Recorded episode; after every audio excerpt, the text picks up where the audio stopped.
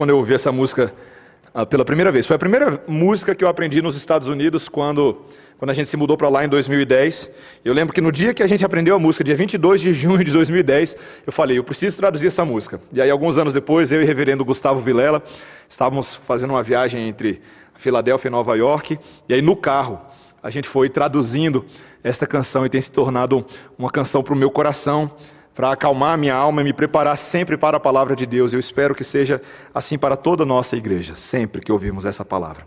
Vamos abrir a palavra agora em Provérbios, no capítulo 27, versículos 19 a 22, e continuamos estudando este livro. Estamos nos aproximando do término dessa série, começaremos uma nova série em breve, mas até lá vamos refletir sobre o ensino de Cristo para nós. Acompanhe o versículo 19. Como na água o rosto, o rosto corresponde ao rosto, assim o coração do homem ao homem. O inferno e o abismo nunca se fartam, e os olhos do homem nunca se satisfazem. Como o crisol prova a prata e o forno o ouro, assim o homem é provado pelos louvores que recebe. Ainda que pises o insensato com mão de grau, entre grãos pilados de cevada, não se vai dele a sua estultícia. Esta é a santa palavra do Senhor. Vamos orar, Senhor. Senhor Deus, nós estamos aqui buscando instrução, orientação para as nossas vidas, o alimento que sustenta este corpo e a nossa alma, para que, uma vez alimentados, Senhor, possamos ouvir a Sua voz e seguir em frente em obediência em todas as veredas que o Senhor tem estabelecido para que nós andemos nelas, as veredas de boas obras que refletem o caráter de Cristo, em nome de Jesus. Amém. Qual foi a primeira vez, ou quero saber se você tem memória, da primeira vez que você foi fazer um raio-x? Você consegue lembrar disso? Interessante, eu lembro. Eu lembro a primeira vez que eu fui fazer um raio-x, pelo menos a primeira vez que eu me lembro, né? Talvez quando eu era mais novo eu fui fazer um que eu não me lembro, mas ah, eu lembro que ali na, na minha tenra idade, por, em torno dos meus sete anos de idade, eu já tinha uma boca cheia de aparelhos, tá? Igual toda aquela criança cheia de aparelho, aparelho móvel, era desses.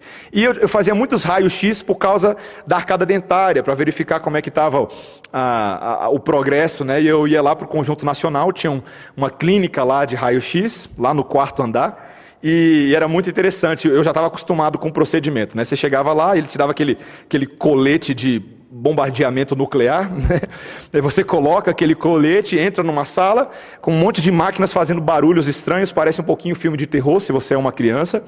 Ah, e o médico, que supostamente aprende que ele deve cuidar das pessoas em toda situação de vida, ele sai da sala. Né?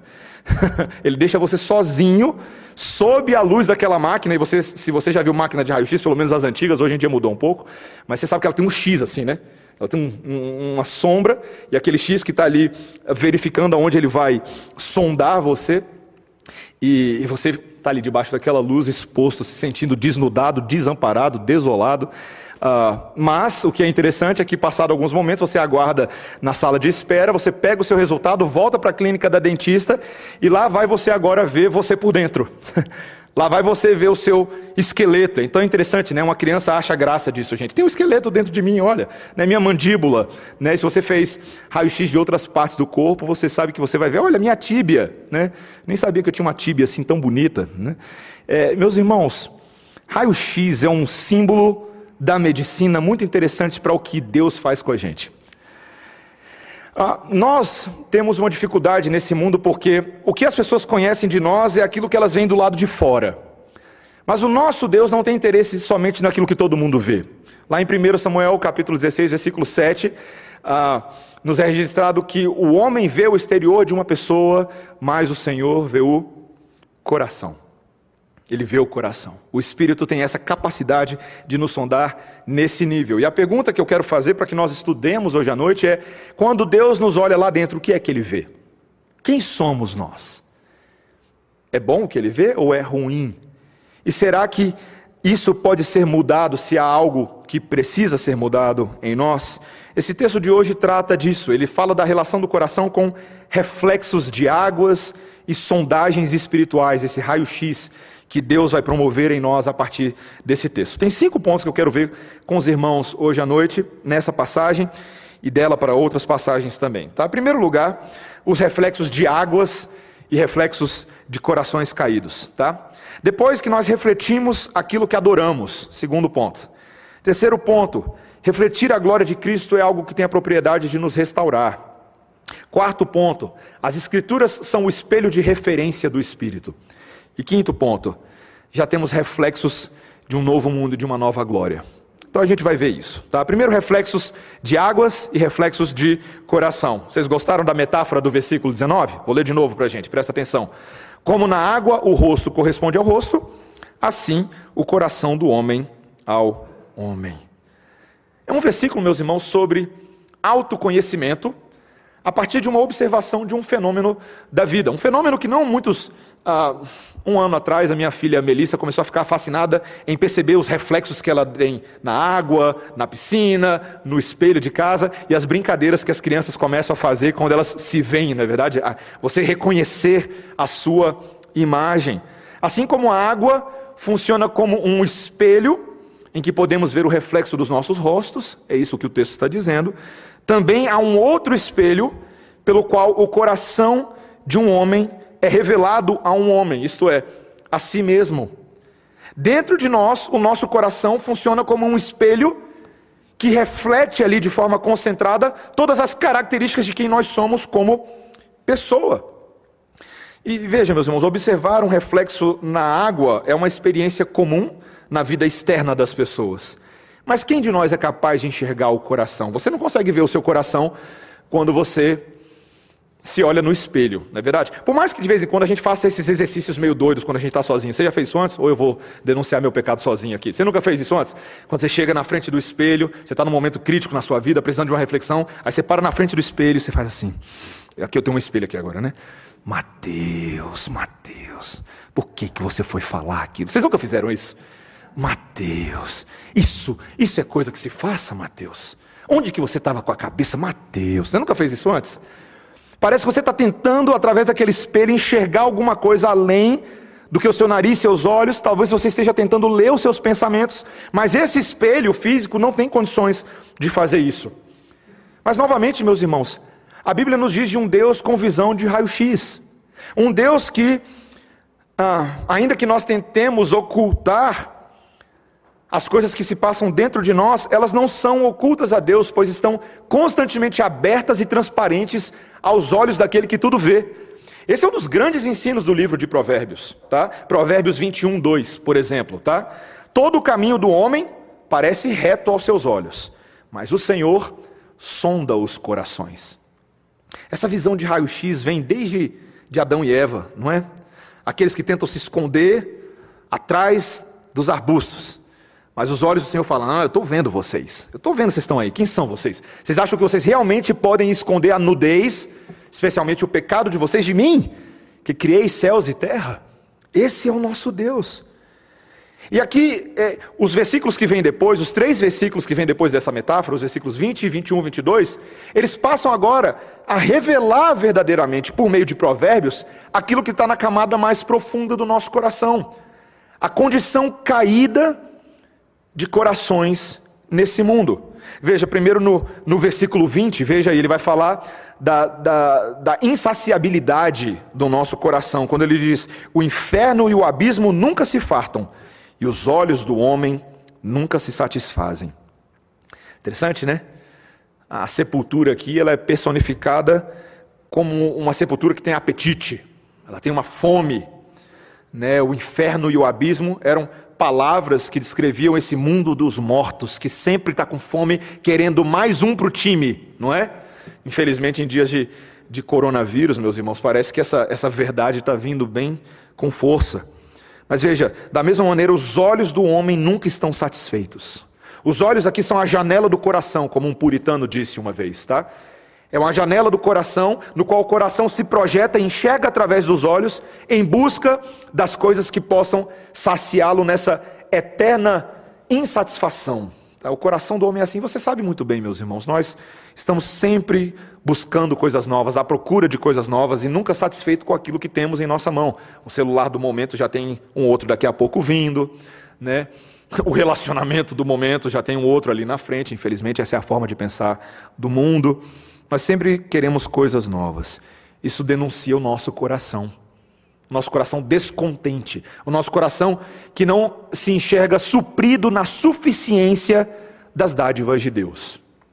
Veja que no versículo 21, agora ele vai falar também que o nosso coração é revelado quando nós recebemos elogios. Olha o versículo 21. Como o crisol prova a prata e o forno o ouro, assim o homem é provado pelos louvores que recebe. Interessante, né? O calor, ele tanto testa quanto refina a prata e o ouro, mostrando realmente qual é o metal que existe ali. Da mesma maneira, o elogio testa uma pessoa. É interessante? Quando a pessoa recebe o elogio, ela tem alguns tipos de reações que vão denunciar o que está no coração dela, né? Rapaz, você é bom nesse negócio, hein? Ah, rapaz, não diga isso. São os seus olhos de mel. É interessante, né, meus irmãos? A, a, aquela pessoa que se vangloria internamente, ela mostra-se arrogante, ela sabe que ela é boa, sabe, né? Que ela é boa. Mas aquele que realmente aceita elogios com o coração modesto, ele mostra sua humildade. Aquele que confere a Deus glória em tudo o que acontece automaticamente. Esse, esse revela um coração adequado. Mas, novamente, o nosso coração é um coração que oculta vanglórias, que oculta soberbas e arrogâncias. No versículo 22, ele vai agora mostrar a, a, profundidade da insensatez no coração do tolo. Olha o versículo 22. Ainda que pises o insensato com mão de grau, entre grãos pilados de cevada, não se vai dele a sua estultícia. Ele volta aqui com aquele personagem do tolo que nós vimos na semana passada, o insensato, lembra? Ele está falando, o tolo e a sua tolice a sua insensatez, a sua loucura são tão inseparáveis que mesmo que você moa, você coloque ele numa moenda de grão de cevada, que você esprema ele, um não larga o outro. Esse é o problema do coração tolo, do coração insensato. Reverendo Emílio uma vez disse que é esse pecado, ele estava falando em Romanos 7, esse pecado que está enroscado nas camadas mais profundas dessa cebola que é o nosso coração. E e não larga da gente. Meus irmãos, esse foco no coração é de um coração que é pesado e conhecido por Deus. O foco aqui é que Deus entende e conhece essas realidades. Vários outros provérbios relacionados e até que ecoam esses provérbios aqui, enfatizam a relação entre o nosso coração oculto e a maneira como Deus vê tudo. Quer ver? Deixa eu mostrar para vocês. Provérbios 15, 11. O além e o abismo estão descobertos perante o Senhor quanto mais o coração dos filhos dos homens. Viu? Olha Provérbios 17, 3. O crisol prova a prata e o forno ouro, mas aos corações prova o Senhor. Está vendo? Meus irmãos, a verdade é que quando Deus nos prova, quando depura-se o coração, aquela amálgama vai, vai deixando escorrer as impurezas, eu te pergunto, quanto de impureza fica acumulada e quando Deus nos olha? É muito pouco, é médio? é uma multidão de pecados, não é, meus irmãos? A realidade de nós, como seres humanos, ainda assolados pelo velho homem, é que tem muito pecado para prestar conta. E quando eu penso essas coisas, meus irmãos, eu fico pensando assim, rapaz, a salvação de Cristo é realmente algo impressionante. Porque se a Bíblia diz que o amor de Cristo cobre uma multidão de pecados, e só eu, como um pecador, numa, numa multidão de um bilhão, ou três, quatro, oito, dez bilhões de pecadores, eu já tenho pecado pra caramba para justificar, colocar Cristo na cruz.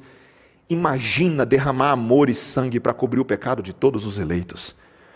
Quanto mais eu vejo o meu grau de impureza, mais impressionado e boquiaberto eu fico com o amor do meu redentor. E você deveria também. Você deveria também. Isso nos faz apreciar, apreciar mais as boas novas. Mas a verdade é essa, meus irmãos. A verdade do nosso coração é que tem muita podridão que é empurrada para baixo do tapete nessa faxina mal e porca que a gente faz da nossa santificação. Essa é a verdade. Mas o que a Bíblia quer nos mostrar aqui com esse verso, principalmente o versículo 19, é que o nosso coração ele está refletindo aquilo que nós adoramos. Esse é o nosso segundo ponto, tá? reflete aquilo que nós adoramos. Meus irmãos, todos nós adoramos alguma coisa. Não estou falando aqui apenas da sua relação com Deus, tá? Mas Deus nos criou desde o Éden para termos um coração que adora a Deus. E quando Deus não é o centro, nós sempre vamos eleger coisas para nós adorarmos. O salmista, quando está escrevendo o Salmo 115, é um salmo que eu já preguei aqui uma vez na igreja. Ele fala sobre ah, o problema dos povos gentios, era o problema da idolatria. A idolatria, ah, esse processo religioso de você entregar a sua devoção àquele que não é Deus, aquele que é feito por mãos humanas, né, aquela estátua, aquela estatueta, aquela forma feita de madeira, de barro, de pedra. Como o salmista diz lá, que não tem poder em si mesmo, porque os olhos que ela possui não são capazes de ver. A boca que ela possui não é capaz de falar, os ouvidos que ele tem não é capaz de ouvir. Os ídolos são mortos em si mesmos. Mas ainda assim, seduziram nações e nações ao longo da história. E infelizmente o próprio povo de Israel se deixou contaminar com a adoração a ídolos. Então esse é o foco do Salmo número 115. E ele diz lá no 115, versículo 8, ele diz: tornem-se semelhantes aos ídolos e o que os fazem e quantos neles confiam. Veja, quando uma pessoa adora o ídolo sem ela perceber, ela vai se tornando igual àquele ídolo. Ela se torna incapaz de ver com clareza, ela se torna incapaz de entender, ela se torna obtusa na sua forma de pensar, míope na sua visão espiritual e esclarecimento do mundo, surdo para as coisas que realmente importam. Meus irmãos, o que a Bíblia vez após vez nos mostra é que existe uma íntima relação entre a adoração e a personalidade de uma pessoa. Uma íntima relação. Elas estão conectadas. E muitas vezes a, a nossa queda nesse mundo é reflexo das nossas idolatrias que vamos acumulando em nossa caminhada. Você lembra da lenda de Narciso? Ela é famosa, mas eu vou lembrar para você. Você lembra quem era Narciso? Um jovem rapaz, filho de deuses, que era dotado de uma beleza exuberante. Ele cresceu, ah, havia uma profecia a respeito da sua vida, da beleza que ele teria, e ele cresceu e se transformou num jovem muito bonito da região da Beócia. E era o tipo de jovem que despertava os suspiros e os amores de quem quer que o contemplasse. Todo mundo ah, ficava impressionado com a beleza dele, mulheres, homens, todos ficavam impressionados. Mas ele era um homem muito orgulhoso e ele tinha uma arrogância que ninguém conseguia quebrar. Quando as ninfas se apaixonavam por ele, e até na história conta de uma ninfa em especial que o amava incondicionalmente, ele sempre as menosprezava. E essas moças agora desprezadas pediam aos deuses para vingá-las. E então, num certo dia, para dar uma lição nesse rapaz frívolo, conta a lenda que a deusa Nêmesis aparece ali na forma de Afrodite e condena o rapaz a apaixonar-se pelo seu próprio reflexo na lagoa de Eco. E lá vai Narciso, encantado pela sua própria beleza, ele se deita no banco do rio e fica ali olhando o seu reflexo. Você fica imaginando essa cena, né? Ó, oh, espelho, espelho meu. Existe alguém tão belo quanto eu? E ele se encanta e ele é tomado por aquela beleza, e ali ele vai definhando e ele morre ali mesmo, nesse encantamento, nessa idolatria. O conto é tão interessante que diz que até mesmo depois da morte dele, ele, ele era tão cheio de si que ele continua tentando ver as águas do Estige aquelas feições pelas quais ele havia se apaixonado no primeiro momento. Pensa num homem que nem a morte para ele. Meus irmãos, é isso que acontece conosco. Nossos ídolos nos encantam, nos atraem, criam reflexos falsos a respeito de quem nós realmente somos, nos levam a idolatrar características criadas e não o Criador. Trocamos, fazemos uma inversão, pegamos este mundo material e transformamos em Deus e suprimimos a verdade de Deus a ponto dele ficar quase esquecido. É o que Paulo diz lá em Romanos capítulo 1. Meus irmãos, nós devemos entender que há uma relação entre o que adoramos e o que somos. E o que deve ser adorado de fato para que nos tornemos melhor do que somos, porque esse é o chamado da Bíblia. Se esse é um processo real, se a idolatria nos faz definhar, logo o oposto é verdade.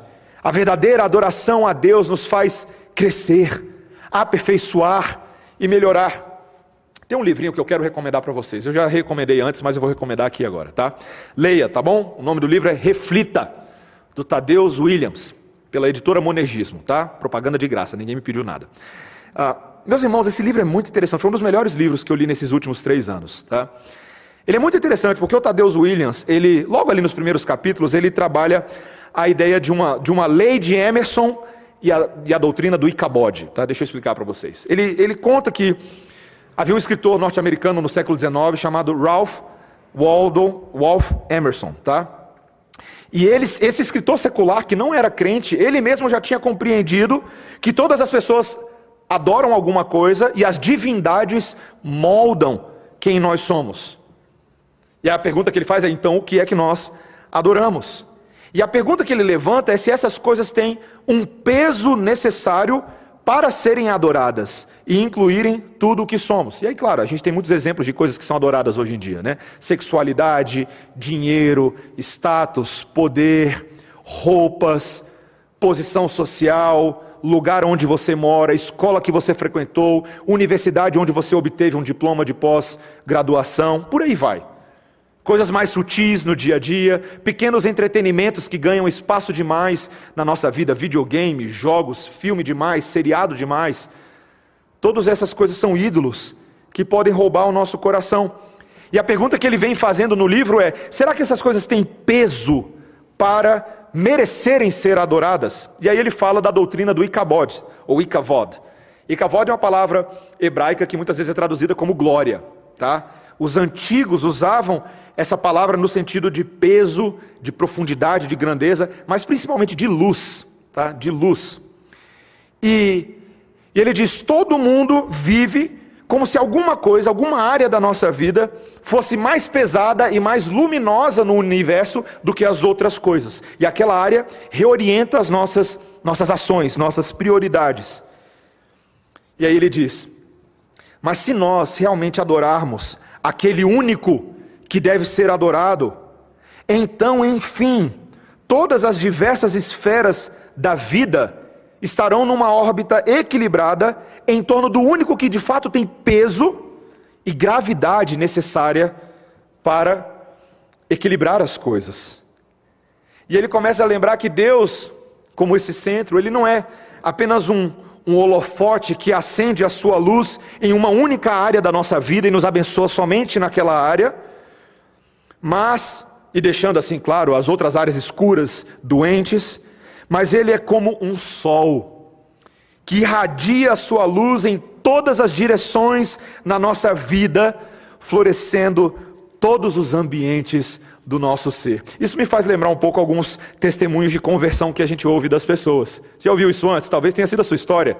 No dia que você veio a Cristo, que a luz dele brilhou na sua alma, você entendeu ou percebeu que tudo aquilo que estava escuro agora foi iluminado por aquele que tudo ocupa e que tudo transforma e que tudo alegra.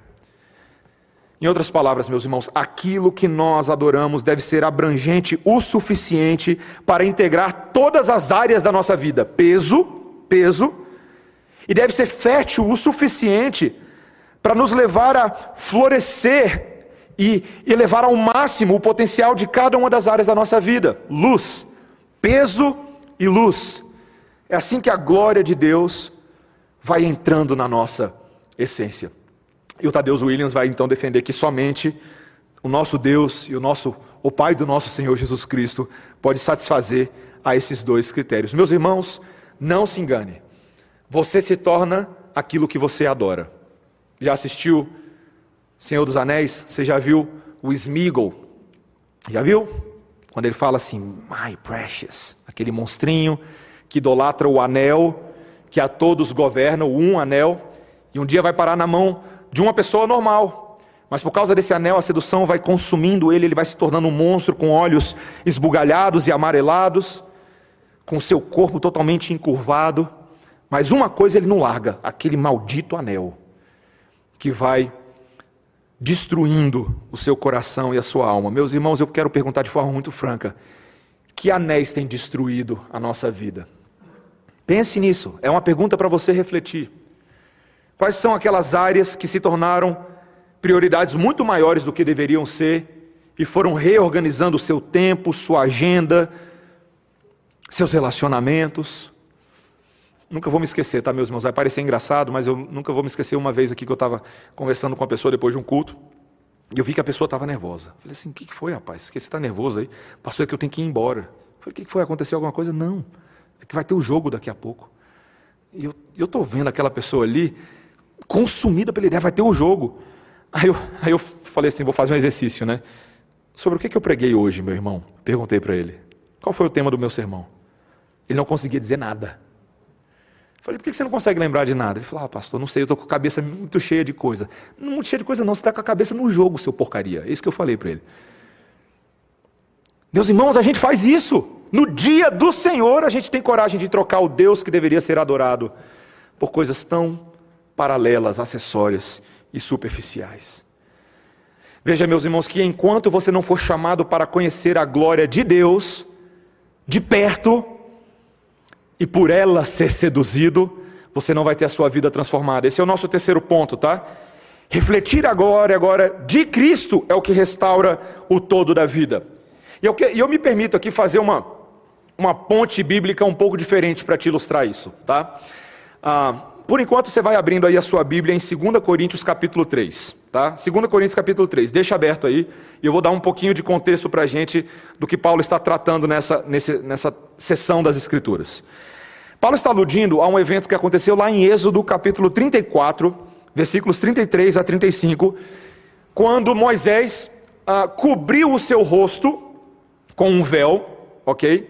Quando ele recebeu a lei de Deus e comunicou essa lei aos israelitas, e para que eles não ficassem olhando para o brilho do seu rosto, ele cobriu o seu rosto com um véu. É, é essa história que, que Paulo está aludindo, tá bom? Mas é interessante que aí ao longo do capítulo 3, Paulo vai interpretar isso como uma tentativa de ocultar dos israelitas uma natureza de uma glória inferior, de uma glória pequena, se comparada com a glória que agora nós temos na nova aliança. Ou seja, em outras palavras, ainda que aquilo que aconteceu com, com Moisés foi algo glorioso, mas foi uma, uma timidez espiritual, é o que Paulo vai dizer, muito grande da parte de Moisés, se comparada agora à intrepidez e à ousadia que Paulo tem na glória e no ministério de Cristo. E aqui ele está vendo uma analogia, tá? Estou só explicando o capítulo 3 para vocês. Uma analogia desse, desse rosto encoberto de Moisés com as mentes que estão encobertas daqueles judeus do primeiro século que entravam nas sinagogas, ouviam a leitura da lei de Deus, mas não entendiam nada, porque seus corações estavam fechados para o Messias, para a esperança que Deus já havia trazido em Cristo Jesus, mas eles não aceitavam Jesus. Então é isso que Paulo está falando. As mentes deles estão como se estivessem com esse véu encoberto. Mas aqueles crentes agora que se voltaram para o Senhor tiveram o véu removido das suas mentes, é o que ele vai dizer aí no versículo 16, e assim com os rostos agora revelados e descobertos, eles contemplam ou refletem a glória do Senhor e ao fazer isso, estão sendo transformados nesta glória. Olha o versículo 18. Veja comigo. E todos nós, com o rosto desvendado, contemplando como por espelho a glória do Senhor, somos transformados de glória em glória, na Sua própria imagem, como pelo Senhor o Espírito. Isso aqui é um baita de um versículo. Não sei nem como é que quando, acho que foi o reverendo Gustavo ou foi o presbítero Charles que teve que lidar com esse, esse texto quando pregaram. Mas esse é um texto, meus irmãos, profundo. Veja, antigamente só Moisés teve esse privilégio, mas a glória, agora, todos nós que somos tocados pela glória salvífica de Cristo, temos os nossos rostos desvendados, iluminados e podemos contemplar livremente a glória de Deus. Por isso que você nunca deve invejar Moisés, tá? Ah, como eu queria ter visto aquela glória. como eu queria. Não, meus irmãos. A Bíblia nos revela uma glória superior, um Moisés superior, como o autor de Hebreus nos lembra lá no capítulo 2. A glória da primeira casa passou, aquela de Moisés, o tabernáculo. Agora estamos na glória da segunda e última casa. O templo maior do que o templo de Salomão. Aquele que foi derrubado em três dias, disse que o seu templo seria, templo seria reconstruído. Essa é a glória. Esse é o acesso. É uma glória convidativa, meus irmãos. Tudo aquilo que nos parecia separar de Deus foi cumprido na cruz e agora nós temos livre acesso ao santuário de Deus. O santo dos santos é nosso. Parece até grito de guerra de torcida, né? Ahá, uhul. O santo dos santos é nosso. É verdade. Tenhamos intrepidez para seguir por um novo e vivo caminho, pelo sangue que foi derramado. É o que o autor de Hebreus diz lá no capítulo 9. Meus irmãos, esse é o sangue que nos dá acesso. A glória que o Espírito transmite ao crente hoje, ela é mais excelente e dura mais do que a glória do rosto de Moisés. E é uma glória que nos transforma na imagem do Filho de Deus. Esse é o alvo do reflexo dessa glória. Pula um capítulo para frente aí, um capítulo para frente. 2 Coríntios capítulo 4, versículo 6. Olha o que que Paulo diz. Porque Deus que disse: das trevas resplandecerá a luz, Ele mesmo resplandeceu em nosso coração, para a iluminação do conhecimento da glória de Deus na face de Cristo. Ah, meus irmãos, como eu queria poder pregar um sermão para cada versículo desses. Vocês perceberam o que ele disse? O mesmo Deus que em Gênesis capítulo 1, versículo 1, disse: haja luz. É o Deus que agora resplandece uma luz nas nossas almas. Ele disse agora: haja luz no coração do fulano, do cicrano, porque esses são meus filhos. E agora nossa mente, nossa alma é iluminada no conhecimento da glória de Deus na face de Cristo. Essa face está brilhando sobre nós. Meus irmãos, uma das bênçãos que eu mais gosto no final do culto, quando a gente tem um momento de bendição, é quando o pastor levanta a mão e lê a bênção araônica para a igreja. Quando ele fala dessa face de Deus que está resplandecendo sobre nós, o favor de Deus. Meus irmãos, o nosso reflexo que temos para oferecer a Deus é pífio, o nosso coração é ridículo, mas o reflexo que o coração e a face de Cristo têm para oferecer à igreja são incalculáveis, maravilhosos, superiores. E esse é o chamado. Meus irmãos, a gente está descrevendo aqui a fundamental doutrina da santificação na vida cristã. Preste bastante atenção no que eu vou falar agora. Santificação não é só você parar de fazer coisa errada e começar a fazer coisa boa. Tem muita gente que acha que santificação é só isso. Pastor, eu estou tentando me santificar aí, ó. Estou tentando me santificar. Estou tentando parar de fazer tudo de errado que eu fazia antes e estou fazendo coisa boa. Gente, isso não é santificação, isso é moralismo e vai dar errado. Tá? Enquanto você, pela sua força, tentar parar de fazer o que é errado e tentar fazer o que é certo, você não vai conseguir. Porque isso não é santificação. Santificação é sermos conformados à imagem do Filho de Deus. Isso é santificação é nos tornarmos semelhante àquele que adoramos.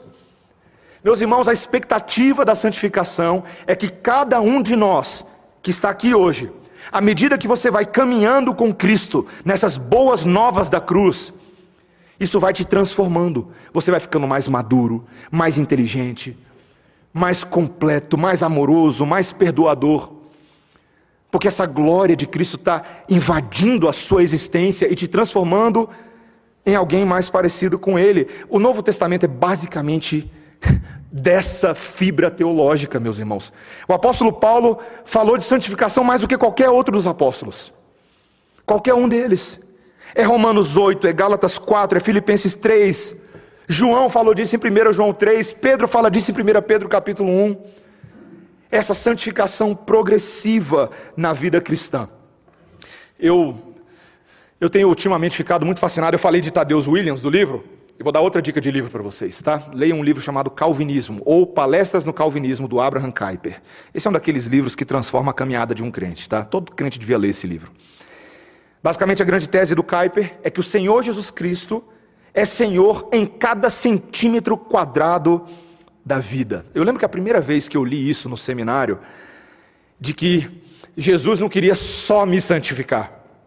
Jesus quer tra transformar a maneira como a gente enxerga política, ciência, arte, música, novela, filme, literatura. Tudo nesse mundo está debaixo do governo de Cristo. São várias esferinhas dentro dessa esfera maior da soberania dele. E ele quer governar a sua vida de tal maneira que a sua interação com todas essas áreas seja redentiva, para trazer a luz de Cristo brilhando forte. Se você não leu Kuyper, você pode ler o Francis Schaeffer. Na trilogia dele, O Deus que Intervém, Morte da Razão, ele vai falar sobre essas coisas também. Um Deus que vai invadindo e ocupando todos os espaços da sociedade e não tem nada que não seja dele, não tem absolutamente nada que ele diga, isso aqui não é meu. Por quê? Porque ele é o criador original de todas as coisas e ele é o governador, o sustentador de tudo. Você pode pensar assim, poxa, será que até mesmo uma música que não é música gospel é de Deus? será mesmo que uma novela da Globo, sei lá, um seriado do Amazon Prime é de Deus? Sim e não, meus irmãos. Porque muitas vezes quem concebe não o faz para a glória de Deus. E a gente tem que ter cuidado com isso. Sim, de fato, muitas vezes as mensagens veiculadas serão falsas ou distorcidas, mas ainda assim, ainda assim, em tudo que é subcriação nesse mundo tem fragmentos do Criador. Tem verdade de Deus espalhada em todas as coisas. E é por isso que você pode se relacionar com a cultura e enxergar onde estão as coisas de Deus na cultura, em vez de se trancar num quarto e falar, não vou ouvir MPB. Meu pai falou para eu não ouvir MPB. Por quê? Porque é música do mundo. Gente, o reverendo Augusto Nicodemos fez um vídeo explicando sobre esse negócio de música do mundo. Ele falou assim: se não é para ouvir música do mundo, então se tranca no quarto e não faz mais nada. Porque roupa é roupa do mundo, comida é comida do mundo, videogame é videogame do mundo. Tudo é do mundo, meus irmãos. Mas esse mundo está debaixo do governo de Deus. E o crente está nesse mundo para brilhar a luz de Cristo, não apenas para ser intimidado pelo mundo. No livro ainda do Tadeus Williams, ele lembra que Jesus, isso aqui talvez foi uma das coisas mais profundas para mim em todo o livro, esse conceito que ele, que ele consuma lá no, pelo capítulo 7, quando Jesus transforma todas as áreas da vida. Ele diz que Jesus ele não é uma, uma, uma pessoa que se relaciona somente com algumas áreas da existência humana, tá? Por exemplo, Jesus se relaciona com a igreja, todo mundo sabe disso. Mas ele só mexe com a igreja. Aí o que, que acontece? O crente cria uma visão dicotomizada que ele fala assim: não, Jesus está na igreja, mas quando eu estou fora da igreja eu vivo a vida que eu tenho. Então as pessoas vivem vidas duplas, e segmentadas e, e divididas, em que ele canta louvores, ora e chora, ouve a palavra no domingo, mas durante a semana a vida dele não tem nada a ver. E aí o Tadeusz William fala, não é assim, sabe por quê? Porque Jesus, ele não é uma soma de partes. Não é como se, ah, você pega uma coisa da razão, depois você acrescenta uma coisa da emoção e da criatividade de Jesus. Não. Ele diz, ele é um ser totalmente integrado. Jesus é um ser totalmente integrado que vivia nesse mundo em amplo relacionamento com todas as coisas. Como ele diz lá no livro, citando, Jesus é graciosamente razoável, razoavelmente santo, graciosamente criativo em todas as áreas da vida. E há uma integração harmônica das partes que tornam Jesus verdadeiramente humano e que deveriam também nos tornar completamente humanos. Para não ficar muito filosófico, eu quero que você preste atenção nisso. Gente, Jesus era 100% humano vivendo nesse mundo. 100%. Jesus comia, Jesus ia no banheiro, Jesus fedia quando estava com suvaqueira. Estou falando, tá? Não, isso não é desrespeito com o meu mestre. Isso aqui é a verdade a respeito da pessoa de Cristo. Foi justamente por tentarem anular a doutrina da humanidade de Cristo que várias heresias surgiram ao longo da história. Deus não pode ser homem.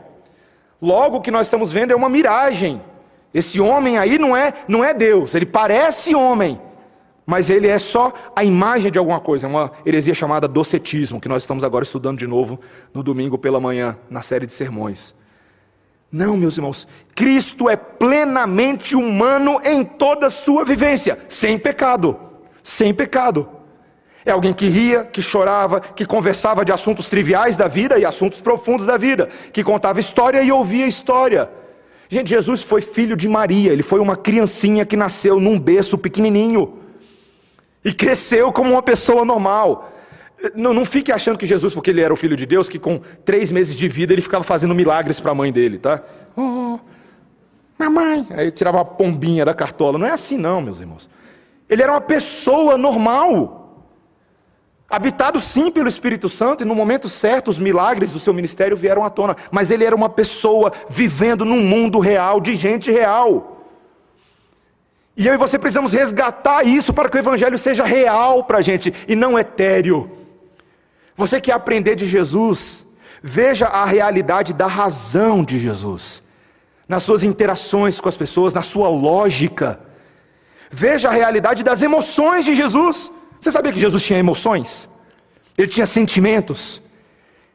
Ele tinha domínio sobre essas emoções, como alguém que estava alinhado com o Espírito Santo de Deus, com a palavra, em vez de viver uma vida descontrolada e louca. Quando eu olho para as emoções santas de Jesus, eu aprendo a ter emoções santas. A justa ira de Jesus, o justo amor de Jesus, o justo perdão. Aprendo a observar a realidade das ações contraculturais de Jesus que muitas vezes fez coisas que eram invertidas, de fato, aos olhos dos homens. Olha o amor incomparável do Mestre, que vira serviço na hora de lavar os pés dos discípulos. Olha a graça para salvar pecadores. Ele quer que você tenha esse mesmo coração humano e ao mesmo tempo que pensa como Deus, sensível aos perdidos e que estão indo para o inferno para pregar a eles o Evangelho. Um Cristo que de fato era também criativo no seu gênio artístico, como Tadeusz Williams fala no livro. Aquele que contava parábolas perfeitamente elaboradas para alcançar os simples e enganar os que se achavam sábios. Jesus contava histórias, esse é um dos aspectos que eu mais gosto de Jesus. Toda vez que eu, estou contando histórias de Cristo para minha filha ou para o meu filho, eu me sinto como Jesus, que nos conta histórias que nos alcançam. Meus irmãos, nós somos chamados para espelhar Jesus em todas as áreas da vida. Em todas as áreas da vida. Um ser que é pensante, que sente, que faz, que ama, que dispensa graça e que é criativo. Essa é a perfeita humanidade. Nós estamos sendo chamados para espelhar a maior pessoa da história, a maior de todas. E talvez você se pergunte, Pastor Joia, eu quero isso para a minha vida, mas como que eu alcanço isso? Meus irmãos, o caminho está traçado. Esse é o nosso quarto e penúltimo ponto. Eu estou quase terminando. Nós temos o espelho de referência de Deus. Você está em 2 Coríntios 4, agora pula lá para Tiago capítulo 1. Vamos lá. Tiago capítulo 1 no versículo 23. Agora vem o ponto de ação. Como que eu alcanço perfeita humanidade? Tem a ver, meus irmãos, com as escrituras sagradas. Tem a ver com as escrituras sagradas. É assim que o nosso coração vai ser transformado. Veja Tiago 1, 23. Porque se alguém é ouvinte da palavra e não praticante, agora ouve a ilustração, tá? É semelhante ao homem que contempla num espelho o seu rosto natural. Pois a si mesmo se contempla e se retira, e para logo se esquece de como era sua aparência. Meus irmãos, ele está falando, aquela pessoa que tem o manual do fabricante, a palavra de Deus, tem ela, tá? Então vou usar minha Bíblia aqui como exemplo. Ele tem essa palavra, mas ele, ele lê essa palavra e não a pratica, não dá ouvidos, não obedece aquilo que está escrito nela, é semelhante a um homem que olha o seu reflexo num espelho, vê a sua face, mas logo se esquece da sua aparência. Veja o problema de não sermos marcados pela palavra de Deus. Quando ela é apenas teórica ou apenas decorativa lá na estante de casa, né? Olha que bonita, quantas Bíblias eu tenho em casa. Eu lembro uma vez que uma pessoa queria mostrar quantas Bíblias ela tinha. Foi numa casa que eu visitei. Eu falei, pô, joia, você lê a Bíblia? Você tem a de Genebra, de Jerusalém, estudo da herança reformada, do MacArthur, tinha estudo de a NVI, estava linda a estante dele. falei assim, elas estão tomando um pó bonito aí, né? Ninguém lê. Estava tão alto assim que ele nem alcançava. Está se enganando essa pessoa. Mas olha o que ele diz agora quando ele fala, mas aquele que considera atentamente na lei perfeita, lei da liberdade, e nela persevera, não sendo ouvinte negligente, mas operoso praticante, esse será bem-aventurado no que realizar. Está aqui o alvo. Eu e você queremos alcançar o sucesso, a bem-aventurança bíblica, a felicidade em seguir a Cristo. Como fazer isso? Ouvindo o que o Mestre diz e fazendo exatamente o que ele manda. Você já brincou daquela brincadeira, o mestre mandou? Já brincou? O mestre mandou todo mundo fazer careta. Aí você faz careta. Brincadeira de criança. Mas como brincadeira de criança ensina coisa para marmanjo adulto, não é?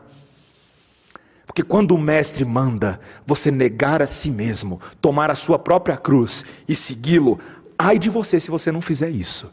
Ai de você porque nós só temos esse caminho, e ainda que seja estreito e uma via dolorosa, em forma de cruz, ela é lei de liberdade. Você percebeu, meu irmão? É lei perfeita, é lei de liberdade, é lei de alegria, é lei de humanidade potencializada.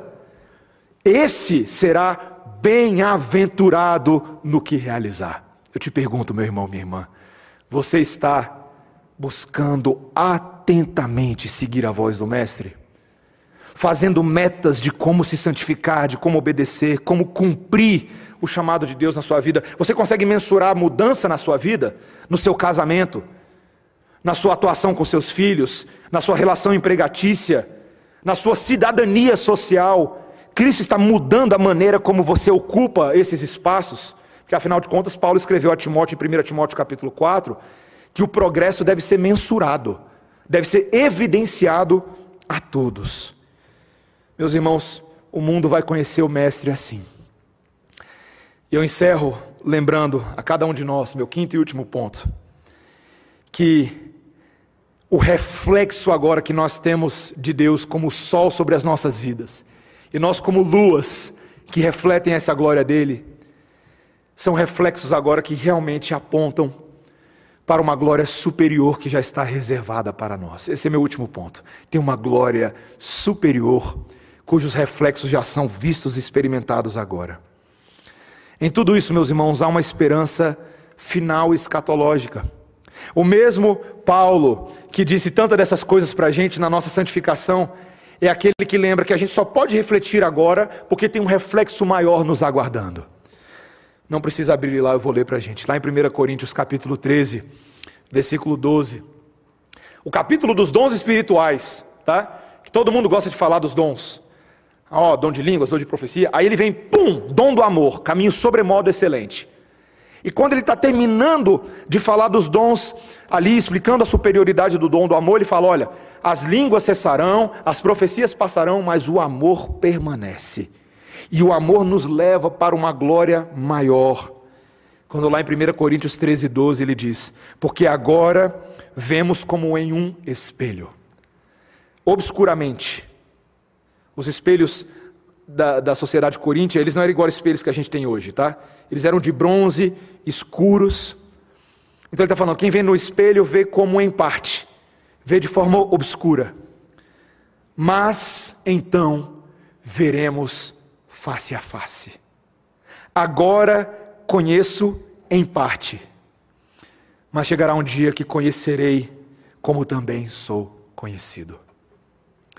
Meus irmãos, ele estava falando do dia em que não teremos mais refração, não teremos mais obstáculos para enxergarmos a glória pura do, do, nosso Mestre, porque eu e vocês, meus irmãos, veremos Jesus face a face. Você está pronto para o brilho de glória na face de Cristo, não mais como carpinteiro, mas como Rei elevado sobre todas as nações, sobre todo o universo, brilhando uma face amorosa e gentil e acolhedora e perdoadora. Ah, meus irmãos, como eu anseio esse dia, Como eu anseio encontrar com meu Jesus. Eu me lembro frequentemente que é essa expectativa desse encontro que me motiva hoje a me santificar. Faz toda a diferença, meus irmãos. Saber que um dia eu verei o meu mestre face a face é melhor me preparar para encontrar com ele. É melhor eu me preparar.